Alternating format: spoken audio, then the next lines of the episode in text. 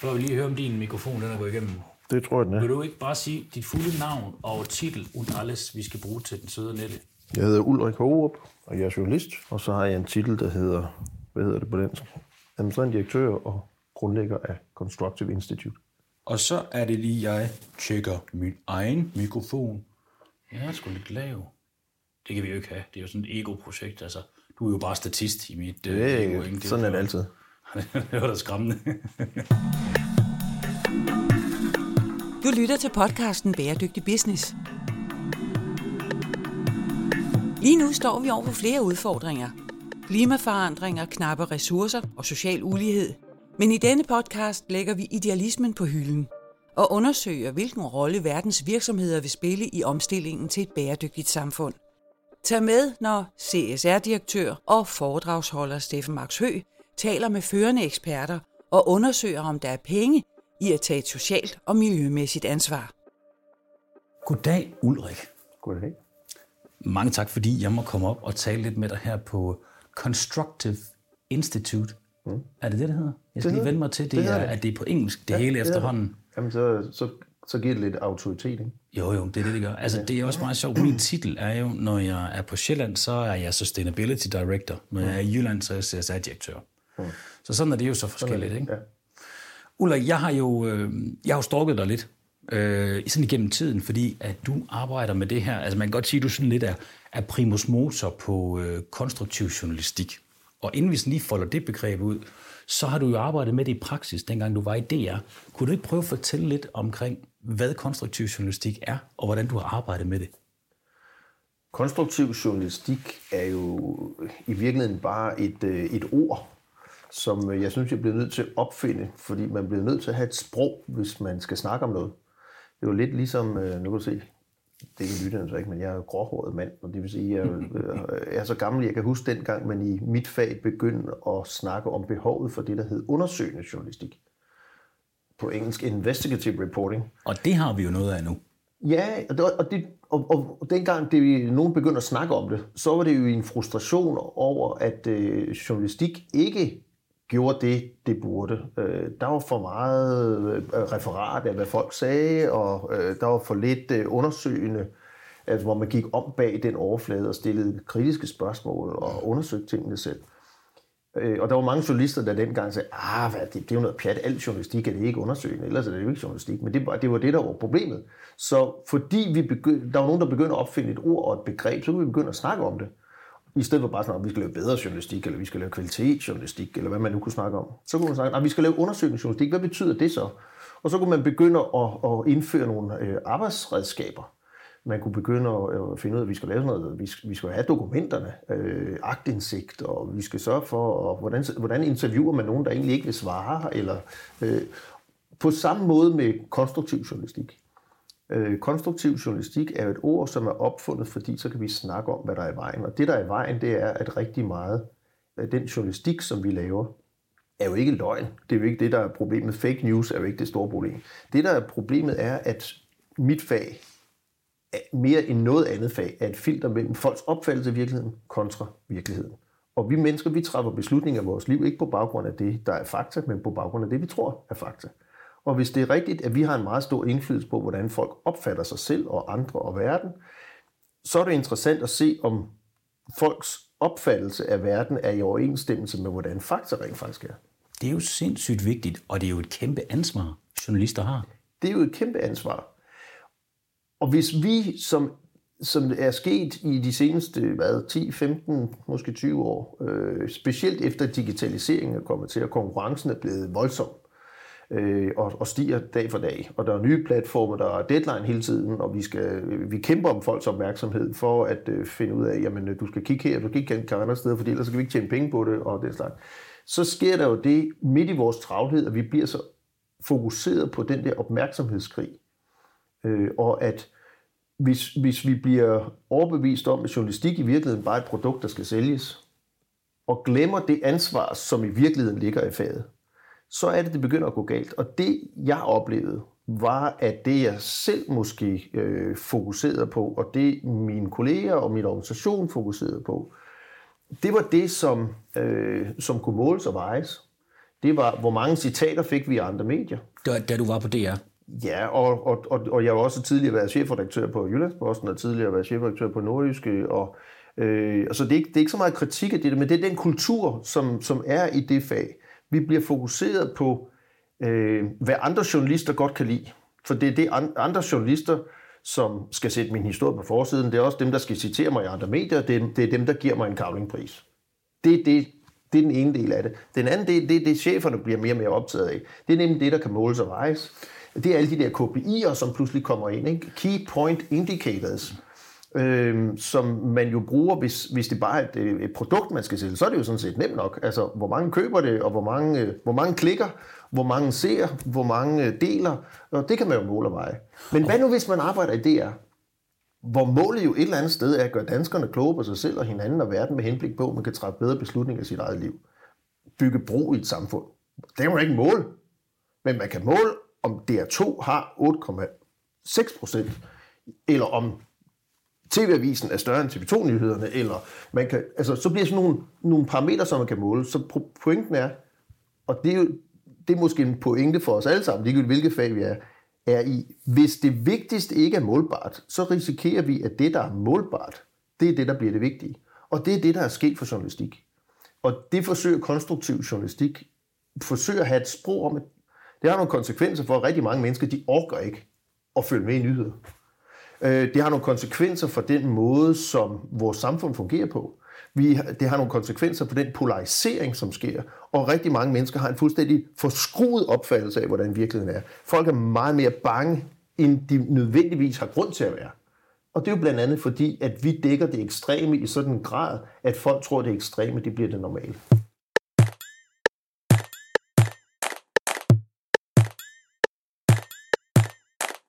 Altså, det er jo virkelig et ret stort problem, hvis man for eksempel, og det er jo det, bogen Factfulness i bund og grund også tager meget fat på. Præcis. Det er jo det her med, at, at hvad er det reelt, der sker? Fordi at, at, Ja, som, jo, som jeg synes er rigtig, rigtig interessant. Men pointen er vel bare, at journalistik handler det ikke mere og mere om, at man skal sælge billetter, så at sige, fordi det er, at der er blevet en kamp om opmærksomheden, fordi vi har Google og Facebook, der kommer ind og simpelthen suger reklamekronerne ud af landet. Så det der med heltidsannoncer er svære at sælge, altså er det ikke blevet lidt et spørgsmål om, der er kommet kamp om læserne, og derfor skal man gør det lidt mere interessant? Jo, og nu, nu skal der jo så øh, nuancer i. Altså, til den, til den korte øh, tabloide version, øh, så, så har du ret. Så er det bare at svare ja til det spørgsmål. Ny, det nuancerede svar, det er, der bliver også lavet rigtig meget god journalistik.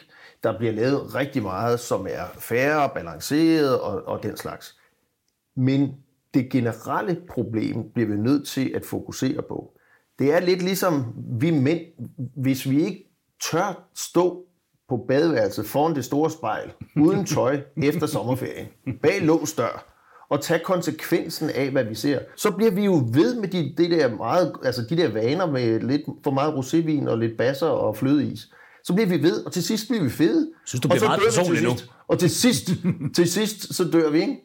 Øh, og det, det er jo det, det her projekt for mig handler om at ture øh, hjælpe mig selv og mine kolleger til at stille os op og kigge ind i spejlet og se, kan vi egentlig lide det, vi ser? Er der noget, som vi egentlig bør justere på i kosten? Og, øh, og i virkeligheden, så kan man jo, man kan jo sammenligne det lidt, tror jeg, med den gang, man begynder at, at, at tænke, men den måde, vi producerer fødevarer på, er den egentlig særlig øh, sund? Øh, godt ved, at vi producerer øh, varer, folk bliver midt af, men, men er det særlig en sund måde, vi producerer dem på? Har det nogle skadelige virkninger, den måde, vi gør det på? Så, så økologi, bæredygtighed, den tanke, og føre den ind i journalistik og sige, hvad er bæredygtig journalistik? Øh, er journalistik, skal det kun være noget, der tager noget fra folk? Jeg skal have din historie, jeg skal have dit citat, og så er jeg glad. Kan journalistik også være noget, der giver tilbage til samfundet? Kan journalistik spille en rolle hvor vi er med til at bygge bro i samfundet. Ja, fordi det, det synes jeg virkelig er interessant, særligt hvis jeg skal køre videre på noget, du sagde lige før, det her med, at når jeg ser men jeg ser debatter i tv, altså jeg bliver simpelthen så træt. Altså jeg synes jo bare, at jeg ser voksne mennesker, der står og skændes om ting, som jeg ikke rigtig kan, øh, kan forholde mig til, når det bliver afbildet, fordi der bliver trukket øh, forskellige rapporter op. Jeg synes, det er svært at få den der nuancerede afdækning af det så jeg kan se, hvad, der, hvad reelt vi skal gøre efterfølgende. Men det er jo også et spørgsmål om øh, den kultur, så hersker, specielt når det gælder tv-journalistik. hvis man ser på rundt omkring i verden, hvad det er for nogle prædikater, hvad vi kalder de her debatudsendelser, så er det jo alt sammen noget, vi har lånt fra, øh, fra militæret. Altså, vi kalder det øh, krydsild, øh, vi kalder det, ja, det interview-offer, øh, vi kalder det dueller, Øh, det, så, og det er jo alt sammen, fordi vi synes, det skal være sådan konfronterende, og det skal være... Og det er jo ikke fordi, at det, det skal journalistik også nogle gange, men det skal jo ikke være det hele tiden. Nogle gange, så skal det jo også være nysgerrigt. Øh, nogle gange, så skal, man, så skal man snakke med nogen med henblik på at finde ud af, hvad mener de egentlig.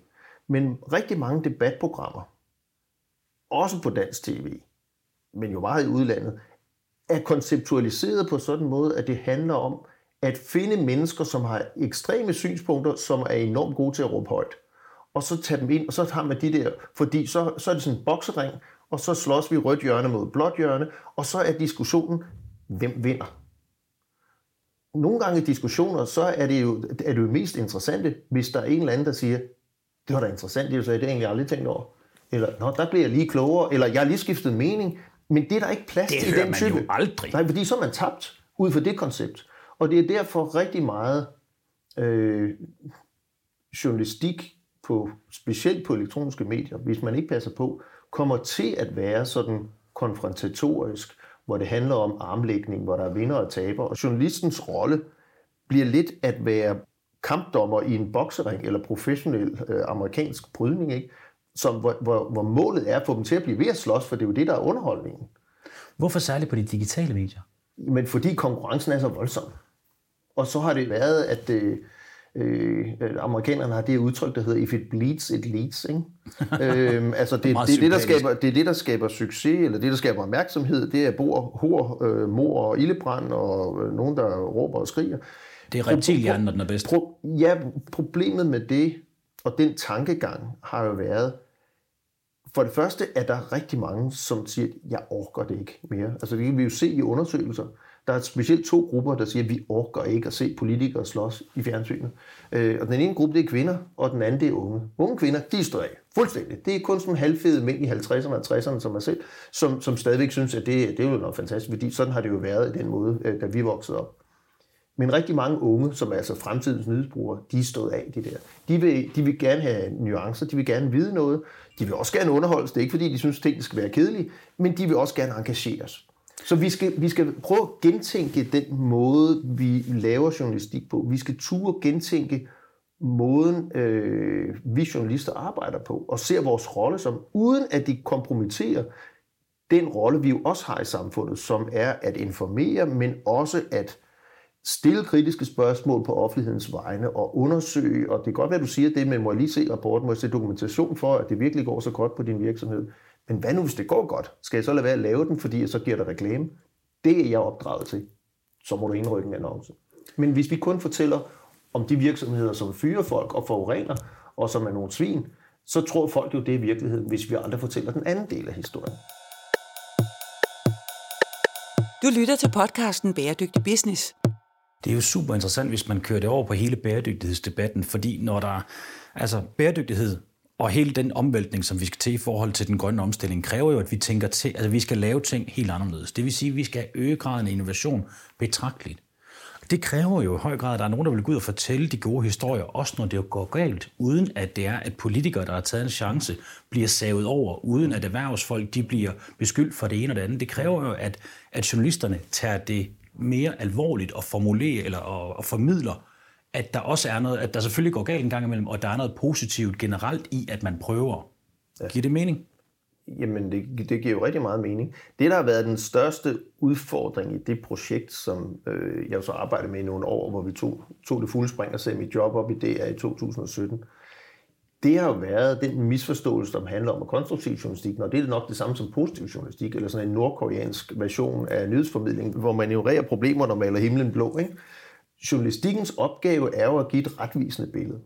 Journalistikkens opgave er ikke at være aktivist og, og, og forsøge at påvirke folk til at mene det samme som os selv. Vi skal ikke være aktivister, vi skal ikke være politikere. Vi skal, og det er fagligheden i journalistik, se verden med begge øjne. Det vil sige, se det, der ikke virker, men med henblik på at rejse en debat om, hvordan kan det eventuelt blive løst. Fordi hvis jeg har et problem med den virksomhed, er der så en anden virksomhed, der har fundet på det. Hvis jeg har et problem med den landsby, er der så en anden landsby, der har gjort noget, som gør, at huspriserne begynder at stige, og at brusen ikke lukker. Og at skolen så i øvrigt ikke lukker. Altså, hvad har de gjort? Det er da interessant. Nyheder er afvielser fra normalbilledet. Og det er det, vi skal lære. Så hele det her projekt er jo et kulturforandringsprojekt, ganske som det, vi er på vej ind i om bæredygtighed, er, i, er et gigantisk kulturforandringsprojekt. Og jeg tror, journalistikken kommer til at spille en helt afgørende rolle i at være med til at afdække de problemer, være det tredje sted. Og nu kan vi så snakke om, hvad problemerne er i, i, i hele den der bæredygtighedsdiskussion, hvis du gider det.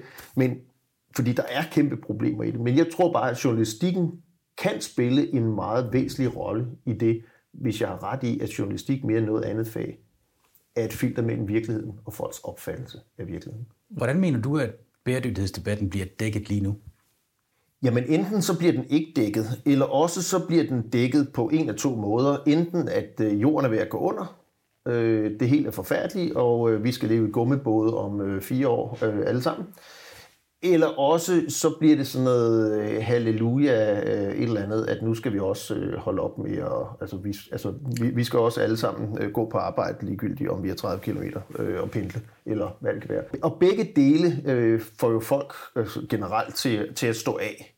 Øh, hvis vi hele tiden påpeger problemer og, holder, og stopper der, så, så skaber det jo øh, frygt, og det skaber også apati frygt kan jo være rigtig god til at øh, få opmærksomhed. Men problemet at i mit fag har jo været, at vi har brugt den psykologiske mekanisme, som handler om, du skal kigge herover, fordi det der, det kan gå galt. Og her er det også farligt. Og nu skal du se, der er væltet tre i Indonesien, og du skal kigge her. Breaking og gult, og nu skal, nu skal du se. Og til sidst er den der idiot, der bliver ved at prikke dig på skulderen, at der kommer breaking sms'er hele tiden. Til sidst så bliver du sindssyg, eller også så bliver du rigtig, rigtig bange. Så, så det virker jo ikke alene. Folk trækker sig, jo det kan godt være, at de mobiliserer, men til sidst så bliver man endelig helt passiv. Jamen der er ikke noget, vi kan gøre ved det alligevel. Det er så kæmpestort og forfærdeligt alle sammen. Man anviser jo kun problemer. Men man viser kun, at det hele, altså man kommunikerer håbløshed i virkeligheden. Og det virker ikke. Men det handler jo ikke om, at man ikke skal vise, at der er et problem, men vis problemet, som det er. Det er journalistikkens opgave. Men så brug journalistikken også til at inspirere. Jamen, hvad kan man så gøre ved det? Øh, lille eksempel under coronaen for eksempel. Hvis, hvis, vi, hvis vi kun laver historie om de mennesker, der dør af coronavirus, og ikke fortæller om alle dem, som ikke bliver smittet, og ikke fortæller om alle dem, som bliver raske igen, så tror folk jo, at det her det er den nye pest. Der døde 50 millioner mennesker under den spanske syge. Der er ikke død 500.000 endnu globalt. Det kan jo være, at det kommer, men det gør den efter al sandsynlighed ikke. Men det er, jo, det er jo vigtigt, at vi får den balance. Så den, det er den ene del af for nuancer. Det er det, konstruktiv journalistik handler om. På den ene side, der er tre søjler. Handler om nuancer. Faktabaseret. Nummer to, det handler om, er der noget, vi kan lære af, altså løsningsorienteret. Øh, under coronaen, der kunne det være historien om, at øh, FC Midtjylland kan ikke få tilskuere ind, og så inviterer de folk ud øh, og sidder i deres bil ude på parkeringspladsen, og så viser det på store skærm. Eller at man lærer af McDonald's i Sydkorea, fordi man skal teste sikkert og hurtigt, og så kan folk køre ind i deres biler øh, på McDrive, og så kan de få sådan en bodpind i munden, og så får de et svar på sms kort tid efter. Den idé, fordi nogen lavede den historie, er spredt sig over hele verden, inklusive til Aarhus Universitetshospital. Og det er den måde, der er blevet standard at gøre mange af de der ting på det er en inspirationshistorie. Hvad har, har andre de samme problem, som vi har? Og hvad har de andre gjort? Og det sidste eksempel, og det konstruktiv journalistik handler om, det er, kan vi gøre noget andet, end at bruge vores mikrofon som en dolk og et spyd?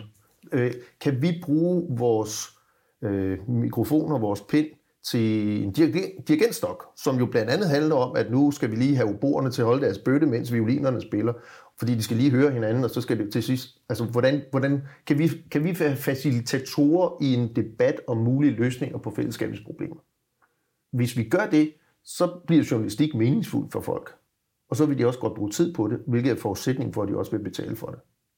Ja, det er jo, øh, fordi det der med at bruge tid på journalistik, det er jo ikke ligefrem noget, der sådan er, er super. Altså, alt det på det digitale, det foregår jo meget, meget hurtigt, må man sige. Hvis man, øh, ud fra det du siger, som er rasende spændende, hvis man tænker på, at den måde, man afdækker tingene på lige nu som journalist, det er, at det efterlader folk i, i apati og en følelse af håbløshed, som der er i øvrigt rigtig mange psykologisk forskning, der tyder på. Faktisk 80 procent af alle artikler om bæredygtighed i form af klimaforandringerne har det her doomsday-udgangspunkt, øh, at det hele er forfærdeligt. Og det er jo klart, når man hører det, så er det ikke øh, super godt. Det er ikke noget, man får lyst til at handle ret meget af. Så hvordan kan virksomhederne så gå ind og tale til folk, sådan så det er, at de med de bæredygtige produkter, de udvikler, mm. rent faktisk kan få folk til at få en følelse af, at de gør noget godt ved at købe de her produkter? Jamen, for det, for det første, ja, nu skal jeg jo ikke hjælpe folk med at markedsføre deres øh, produkter, Nej, men, men, jeg, der... men, jeg, men, jeg, men jeg kan sige, hvis, hvis virksomheder også ville ture være autentiske, og så også fortælle om de fiaskoer, de har haft, og de udfordringer, de har. Øh, ud, altså, og, og ikke kun vil vise den, den ene side af medaljen, som den, den som man mener kan, kan, kan gavne ja. bundlinjen mest, så, så, vil, så vil vi begynde som forbrugere at høre mere efter.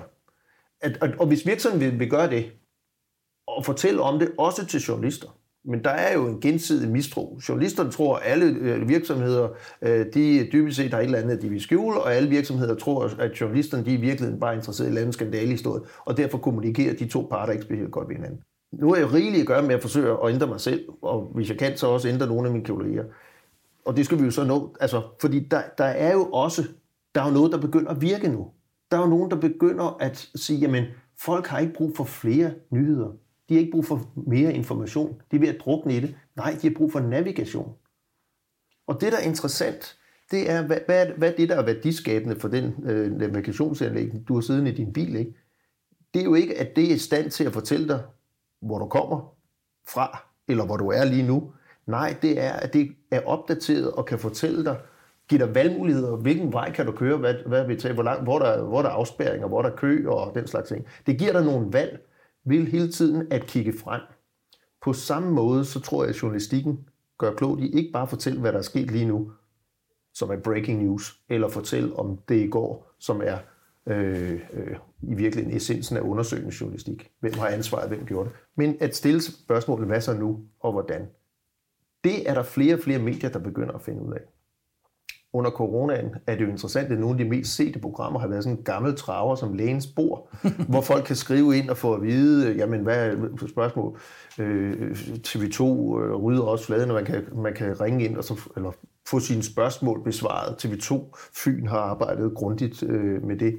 Under den seneste valgkamp i juni for et år siden, efter min mening var det en af de bedste valgkampe, vi har haft i, i Danmark, sådan, altså, hvor pressen har dækket det bedst, hvor den var, var det mest civiliseret. Blandt andet fordi, at for eksempel DR har skrottet at lave øh, krydsild, men har lavet mød partierne, hvor, øh, hvor, hvor studieverdenen er nysgerrig mere end aggressiv. Mm. Hvor man forsøger at, at stille spørgsmål til politikerne med henblik på at høre, hvad de egentlig har at sige, i stedet for at det handler om at få dem til at se dumme ud. Så flere og flere medier begynder at se behovet på det, og coronakrisen har hjulpet helt vildt, fordi folk fandt ud af under coronakrisen, at vi havde virkelig brug for journalistik til at, at få at vide, hvad, hvad er op og ned, hvad er fakta, hvad er rygter, hvad er sladder, øh, hvad er der sket og sådan noget. Jo, men øh, når man sådan tænker i en virksomhedsoptik i forhold til det her med at kommunikere sin bæredygtighedsstrategi, så er der jo mange, der er bekymret for at melde noget ud, fordi de er bange for, at simpelthen, at så kommer nogen efter dem og siger, nå, okay, det er fint, I har det her ene produkt, der er bæredygtigt, men hvad med alt det andet? Det er slet ikke okay. Så de holder simpelthen igen med at kommunikere, fordi de er bange for, at de bliver skudt i skoen for alt muligt andet. Hvordan kommer man, altså, hvad er strategien i forhold til at tale om bæredygtighed, sådan som man efterlader sine kunder og for den sags sine medarbejdere mere positivt end at det er i det her, øh, sådan så man ikke kommunikerer ind i hele den der diskurs med, at hvad er fejlen, hvad er problemet? Altså, er det ikke et spørgsmål om igen at være autentisk og være ærlig om det? Da, øh, da politikken så fandt ud af, at nu ville de så være klimaavis og sætte fokus på bæredygtighed og sådan noget, jamen så gik det jo meget hurtigt op for dem, øh, både internt og eksternt, at de havde et problem, at de levede af rejseannoncer. Samtidig så øh, sagde de, at man ikke skulle rejse. Altså, hvordan hænger det lige sammen? Øh, hvordan kan vi være mod prostitution og så være ekstrabladet? Altså, det, det ville være svært, hvis det var tilfældet.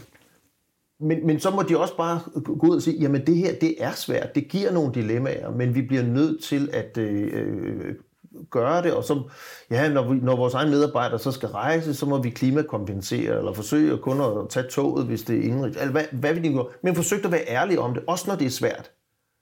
Og det der med, hvis man som virksomhed, det er ligesom som politiker, hvis man kun vil lægge det frem, som er, altså er gået godt, eller øh, aldrig vil erkende, at der var noget, uh, det, vi, altså, det her det er svært. Der er dilemma i det. Altså, livet er svært, og det vi skal i gang med, det er svært. Og det er klart, journalistik handler også om at afsløre hyggeleri. Du siger et, men du gør noget andet. Det er del med dumt, og det er jo også en god historie, og det er vores opgave at, at vise Og sådan skal det jo være. Sådan skal det være. Men hvis du som virksomhed siger, jamen, vi tjener pengene på det der. Øh, ja, vi, vi producerer konventionel mælk, øh, men, men vi kan se, at der er en efterspørgsel. Vi tror faktisk også på, at i fremtiden, så skal der være mere økologisk mælk, så nu producerer vi faktisk bedre begge dele, så kan folk betale mere. De skal betale mere for den økologiske mælk, end de betaler for den anden, men det er sådan og sådan, og det er sådan virkeligheden er. Men, Det er da fair. Jamen, det, er- det er super fair, men hvordan, kommer, hvordan får man det her konstruktive øh, fokus til at sælge lige så godt som frygten?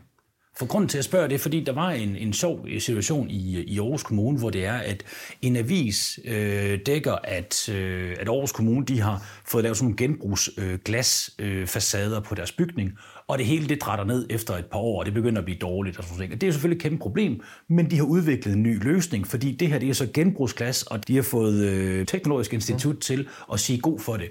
Pointen er, at det kunne man jo have dækket på to måder. Man kunne tage krisen og sige, det er for dårligt, skatteborgernes penge, der er blevet brugt på det her kommunekassen og det ene og det andet. Og man kunne have taget den vinkel, der hed, ved du hvad, de et forsøg, de har gjort alt, hvad de kunne for at øh, gøre noget fornuftigt for miljøet, og de har tjekket op på det så meget som muligt. Men vi ved jo begge to godt, hvad det er for en historie, der vandt. Så hvordan i den her tid, hvor det er, at vi har så lidt tid til at fange folks opmærksomhed, hvordan får vi det kon- konstruktive? Noget, der jo ofte kræver, at man skal tænke lidt mere ind i tingene, end det hurtige til at Jamen, tage nu, over. snakker, nu snakker vi før om, hvor stærk i vores DNA det er, at vi er opmærksomme på noget, der er potentielt farligt. Det er jo det, det, er fuldstændig jo, det var jo nedarvet fra stenaldermanden, som ville, ens børn ville blive et af sabeltigerne, hvis man ikke hele tiden kiggede på, hvor rasler græsset. Fordi så kan der være der et eller andet. Så hele tiden, vi er jo indstillet på det, men der er bare ikke ret mange sabeltiger tilbage, vel? Men det har vi jo i, i mit fag brugt virkelig på at, at uh, hente opmærksomhed ind. Ikke? Du skal kigge herover. Det her, det kan være farligt. Læg mærke til, hvis der er en rubrik, der har ordet kan, i, i så, så behøver man ikke at læse den. øh, men, men så er det sådan bare potentielt farligt. Ikke? Men det interessante er, at, at dem, der ved noget om øh, genetik øh, og psykologi, fortæller jo, at der er en kraft, der er stærkere end frygt. Det er håb. Det er ideen, som får os alle sammen til at stå op hver eneste morgen, ligegyldigt hvilke livsvilkår vi har. I håbet om, at i dag må blive bedre end i går. Vi tror på det. Vi forsøger at gøre noget. Det er det, der har skabt menneskets fremgang. Det er håbet. Det er tage udgangspunkt i frustrationen, drømme om noget bedre, håbe på, at vi kan gøre det. Ikke bare håbe, men også gøre noget for, at- vi kan, at vi kan leve op til det håb. Så derfor de der historier om håb, muligheder, veje ud, nogen, der har gjort noget, vi andre kan lære af, de er gode. Så hvis man i, i stedet for, at man siger, nu har vi lavet noget enormt fantastisk øh, genbrugsplads, og vi er også certificeret, og vi er også fantastiske, og det er lige så godt som alt muligt andet, og så viser det sig, at det er det måske alligevel ikke, kunne det ikke være okay at sige, jamen, det er ikke helt så godt som det andet endnu, vi arbejder på det, men til gengæld så er det sådan og sådan. Altså, det vil være bedre. Det vil i hvert fald være troværdigt. Det vil være troværdigt i hvert fald. Og jeg tror, jeg tror rigtig mange vil tænke, jamen altså genbrugsglas, det, jamen, hvis det var det, øh, det vil, da, det vil da godt være med til, hvis, hvad så risikoen? Hvis man også får den del med i historien, i stedet for at man forsøger at gøre, som man plejer, når man skal sælge et produkt, at man kun viser den glittede brochure, ikke? Du lytter til podcasten Bæredygtig Business. Jeg synes jo, det er rasende interessant, det her med ansvaret, som, øh, som journalister rent faktisk har. Ikke? Fordi nu i Danmark har vi jo haft, øh, ja, vi har en ret stærk kultur for, at øh, altså i hvert fald noget, man vil, vi er i hvert fald mere objektive i forhold til den måde, vi afbilder historier på i Danmark, end man gør i USA. Ja, det må man sige. Heldigvis. Ja, gudskelov for det. Øh, fordi når man kigger på det lige nu, altså der er de samme begivenheder bliver jo dækket, altså, altså decideret manipuleret, vil jeg næsten sige, i forhold til det øh, pågældende mediers politiske overbevisning. Mm. Hvordan kan man overhovedet have private medier? Ja. Jo, men det, det, det, det altså, jeg, jeg håber ikke, at al journalistik skal finansieres af, af, af fællesskabet, af, af staten. Jeg håber også, at det kan fungere på markedsvilkår.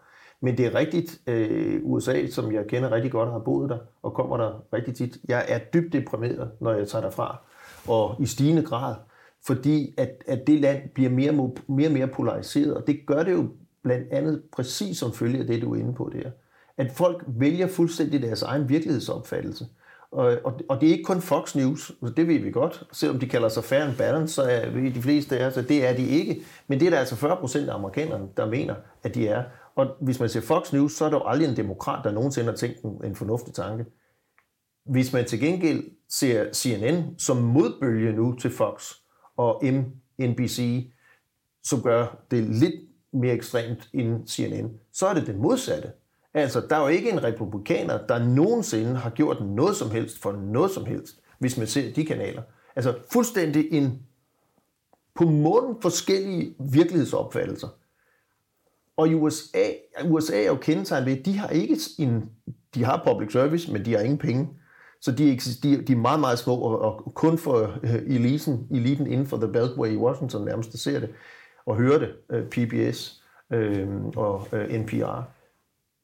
Men public service som begreb, og public service, hvad er det? Det, det, er, det, er, no, det er nogle værdier, som, som går på, jamen, det er lidt ligesom, øh, det er ligesom at sige, at jamen, sygehuse, skoler, øh, veje, det er, et public, det, er et, det er et offentligt gode. Det er vigtigt, at der er nogen, der filtrerer virkeligheden ud fra nogle værdier om, det skal være rigtigt, det skal være velproportioneret, det skal være velfortalt, og det skal være virkeligheden for alle. Det skal bygge bro i vores samfund, for hvad skal ellers gøre det? Det er derfor, vi har public service, og det er, derfor er det hjerne langt, at vores politikere i Danmark besluttede, at DR også skulle skæres. Ikke nok med, at markedet, fordi Google og Facebook har taget ikke stjålet, men dygtigt taget øh, og servicere og bedre end dagbladet har kunnet, og, og, og, og tv-medier har kunnet, og derfor så forsvandt en meget stor del af den digitale annonceomsætning og fremtidens annonceomsætning og finansiering af journalistik derfra. Som konsekvens deraf, ud fra en fuldstændig syg argumentation, så skal vi også gøre public service dårligere som jo er det eneste garant for, at vi har nogle serier, der foregår på dansk. Vi har nogen, der synger på dansk. Vi har nogen, som laver nyhedsformidling på dansk, har råd til at have korrespondenter, danske øjne i Afrika og i Sydamerika og i Asien og Mellemøsten, hvilke kommercielle medier ikke har længere. Det er så snæversynet, så dumt, det, der er sket på det område. Og det er jo desværre ikke kun i Danmark, man ser det også øh, andre steder i verden. Og jeg taler ikke om, at man ikke kan spare, og alt skal være statsfinansieret. Det taler jeg slet ikke om. Men der er også nogen, der vil mene, at så afgiver man jo også hele den her definitionsmagt til nogle mennesker, der arbejder for staten. Jo, men man arbejder, det er jo, problemet er, at man arbejder ikke for staten. Det, står, det tror staten jo nogle gange. Altså, vi har lige været igennem coronaen, hvor Kulturministeriet, gud hjælp med, ringer til TV2 og DR, public service stationer og siger, at nu skal de sende folk hjem, fordi det er offentlige institutioner. Nej, det er det vigtigste i en krigssituation, det er, at der er folk til stede, som er uddannet til og har et værdisæt, som forstår deres opgave at give et retvisende billede af virkeligheden til Det er folk. det, man kalder armlængdesprincippet. Ja, det er ikke ejet af staten, de er ejet af offentligheden. Der, hvor jeg egentlig gerne vil hen, som jeg jo, for jeg, jeg kan jo virkelig jeg sympatisere jo meget med, hvad du siger, jeg synes, det giver ret god mening. Men der, hvor jeg gerne vil hen, det er, hvis man kigger på, hvem skal afbillede det her på en ordentlig måde. Måske er det netop de her lidt aktivistiske medier. Måske er det sådan noget som The Guardian i, i, øh, i England, jo, som altså er, er erklæret, at de, har, at de er medlem af B Corp Corporation og har et meget erklæret klimamål, som jo må tænke tankerne igennem. De vil for eksempel ikke lade oliebranchen øh, reklamere i deres avis. Og så mm. tænke, måske er de lidt bedre til at formidle det, fordi de så at sige, altså de har meldt ud, hvor det er, de står. Vi ved, hvad det er, vi får. Jamen, jeg, jeg synes, jeg synes det, er, det, det, det er fint. Øh, jeg ville være dybt bekymret på, øh, hvis det var den måde, som al journalistik skulle foregå på. Øh, jeg, jeg er meget gammeldags på det der. Jeg, jeg synes, at ordentlig journalistik, der skal man, der, dem der laver public service journalistik, og det kan man også gøre for private money. at der er en grund til, at der er mediestøtte i Danmark. Ikke? Der skal man lade sin, medmindre man er sat til at skrive ledere i avisen, så skal man lade sine personlige øh, holdninger blive hjemme og, og tage nysgerrigheden med, nysgerrighed med på arbejde. Og begge sine øjne og begge sine ører, og ikke kun det øje og det øre, som hører og ser, hvad man har besluttet sig for, ville være en god historie, inden man hjemmefra. Enten fordi man tænker, at det giver mest ballade og mest opmærksomhed, eller det får verden til at fremstå sådan, så folk kommer til at mene det samme som mig. Det har ikke noget med journalistik at gøre. Det er politik, og jeg elsker politik. Men, men det er ikke journalistik. Det er et forsøg på at øh, bruge kommunikation til at manipulere folk til at mene noget bestemt. Og det er ikke journalistikkens opgave. Så journalistik er meget mere end et produkt, der skal sælges. Journalistik er meget mere et, et, et håndvåben i den politiske kamp, som det jo startede med også i Danmark med firebladssystemet og den slags. Journalistik er i virkeligheden en, hele fundamentet for, at vi kan have et velfungerende samfund, efter min mening. Fordi igen, fordi vi filtrerer virkeligheden, og man skal kunne stå, der, der er behov for nogen, der filtrerer virkeligheden for dig, på sådan en måde, at du kan stole på, at det har de gjort i den bedste mening, i forsøg på at give dig et retvisende billede, så du kan blive klogere og træffe nogle andre valg. Det synes jeg er ordentlig journalistik. Og det er ikke fordi, jeg synes, det andet det er dårlig journalistik. Eller, jo, ja, nej, jeg, jeg, jeg, vil bare ikke, jeg vil bare ikke for befolkningen og for samfundet ønske, at al journalistik bliver sådan, fordi så er det lidt... Så bliver det så, så, jamen, så bliver det lidt som i USA, ikke? at man køber ligesom ind på den version mm. af virkeligheden, eller på den version af virkeligheden. Og hvordan, hvordan får vi så hvordan får vi omdannet det der vi og de til et os? Ja, og lige præcis det der også er jo centralt, når det er, vi snakker globale problemer, og dermed globale løsninger. Ja.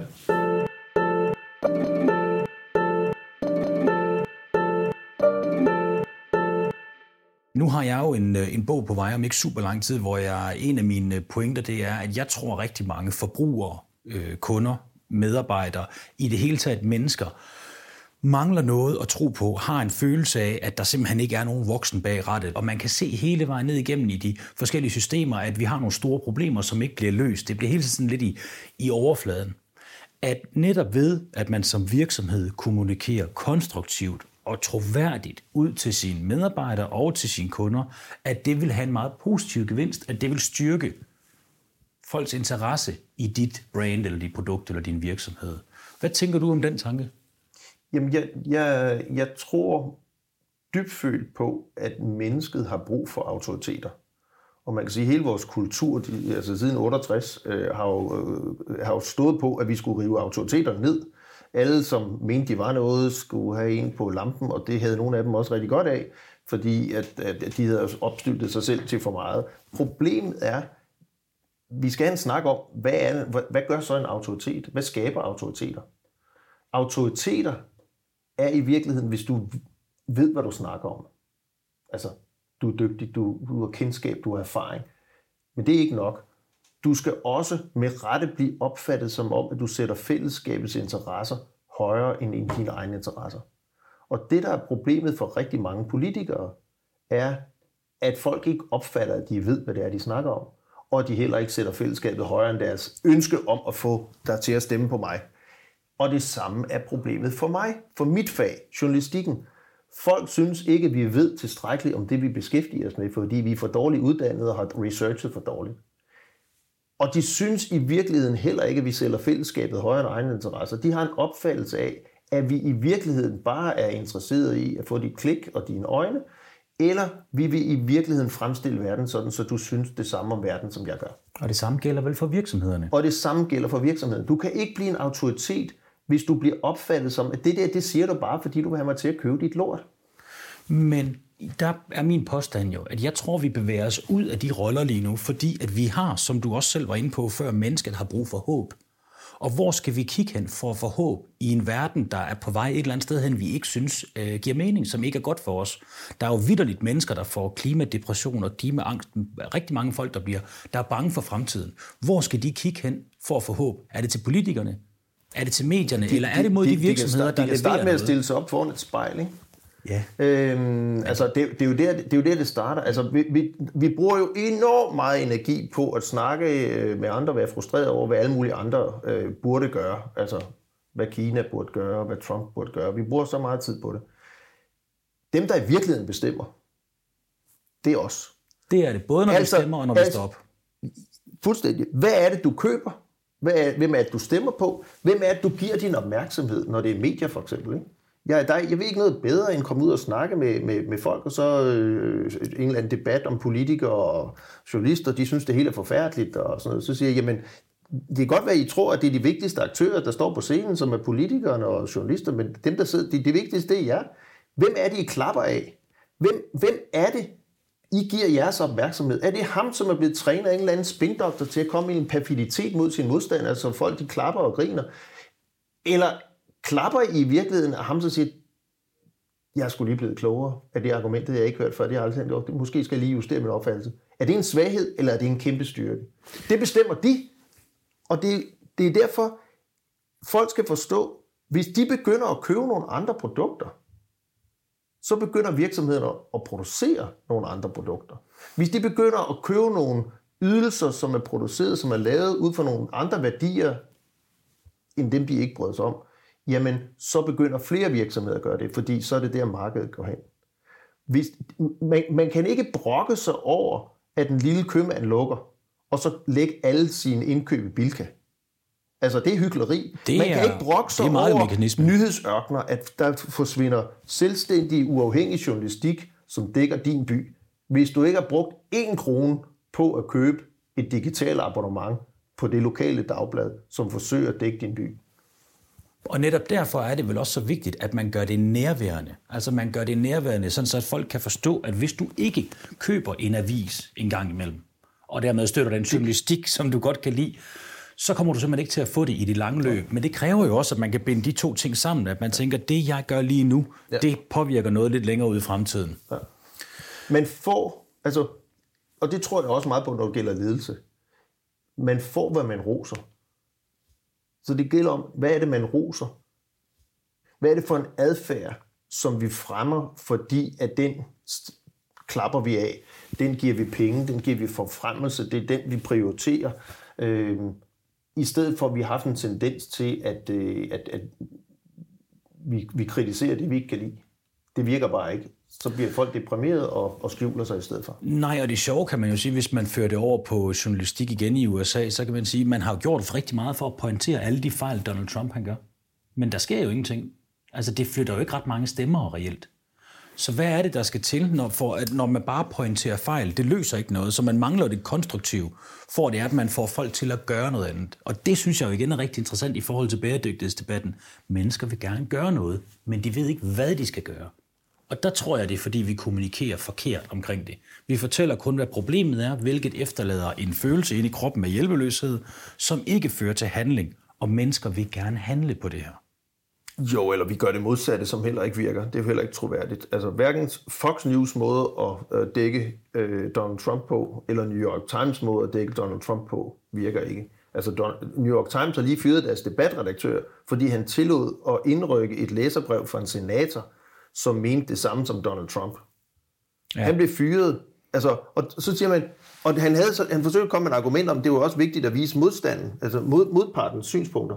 Men det mente 800 journalister på New York Times ikke, og derfor var der pres på, at han skulle fyres, hvilket har serveret Donald Trump det aller, aller bedste argument for, at New York Times ikke laver fair and balanced journalistik. Så- Heller ikke om Donald Trump. Det er det tåbeligste, jeg har oplevet overhovedet, og det skyder journalistikken direkte i knæet med en dobbelt bazooka. Med de bevingede ord, der tror jeg, at vi afslutter her og siger, at det var utrolig spændende at tale med dig, Ulrik. Ha' en rigtig god dag. I lige måde, tak fordi du kommet.